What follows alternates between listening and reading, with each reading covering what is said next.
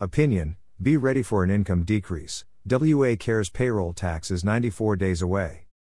Elizabeth Hovde of the Washington Policy Center believes the state shouldn't be dictating which life Washingtonians need to save for and how.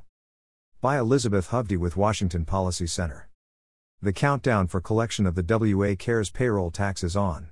There are just 94 days left until W 2 workers will see their paychecks decrease for a benefit they are told by the state to have peace of mind about, even though they shouldn't.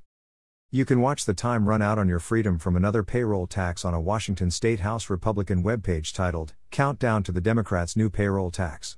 It appears Republican lawmakers' bitterness about a tax that will hurt low and high income workers in these inflationary times, and bitterness that Democratic leaders ignored their attempts to stop the regressive tax, took the form of a countdown clock.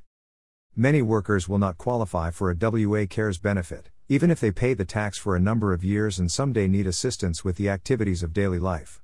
At $36,500, the lifetime benefit attached to WA Cares is also inadequate to meet most people's actual long term care needs. Read more about the program being marketed as a sure thing, that isn't, in my policy paper about WA Cares. New state run program will not fix long term care crisis, nor should it offer peace of mind to workers forced to fund it. Beginning in July, W 2 workers will have 58 cents of every $100 they earn taken from their paychecks. That's the rate the payroll tax will start at. It could go up, if the long term care program's solvency remains threatened. We've seen the payroll tax for the mandatory paid family and medical leave program double in its short lifetime. There's no reason to think that the WA CARES tax rate won't increase as well.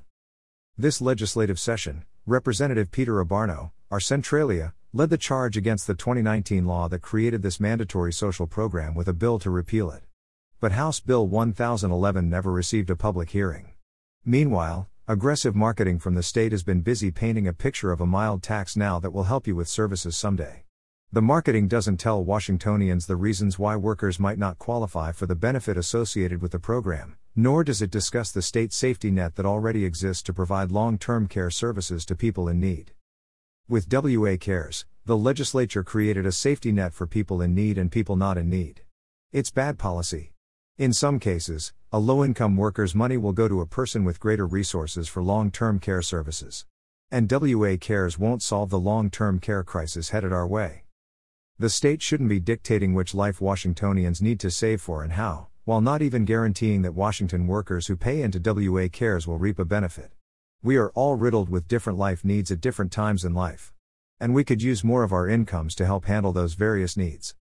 Elizabeth Hovde is a policy analyst and the director of the Centers for Healthcare and Worker Rights at the Washington Policy Center. She is a Clark County resident.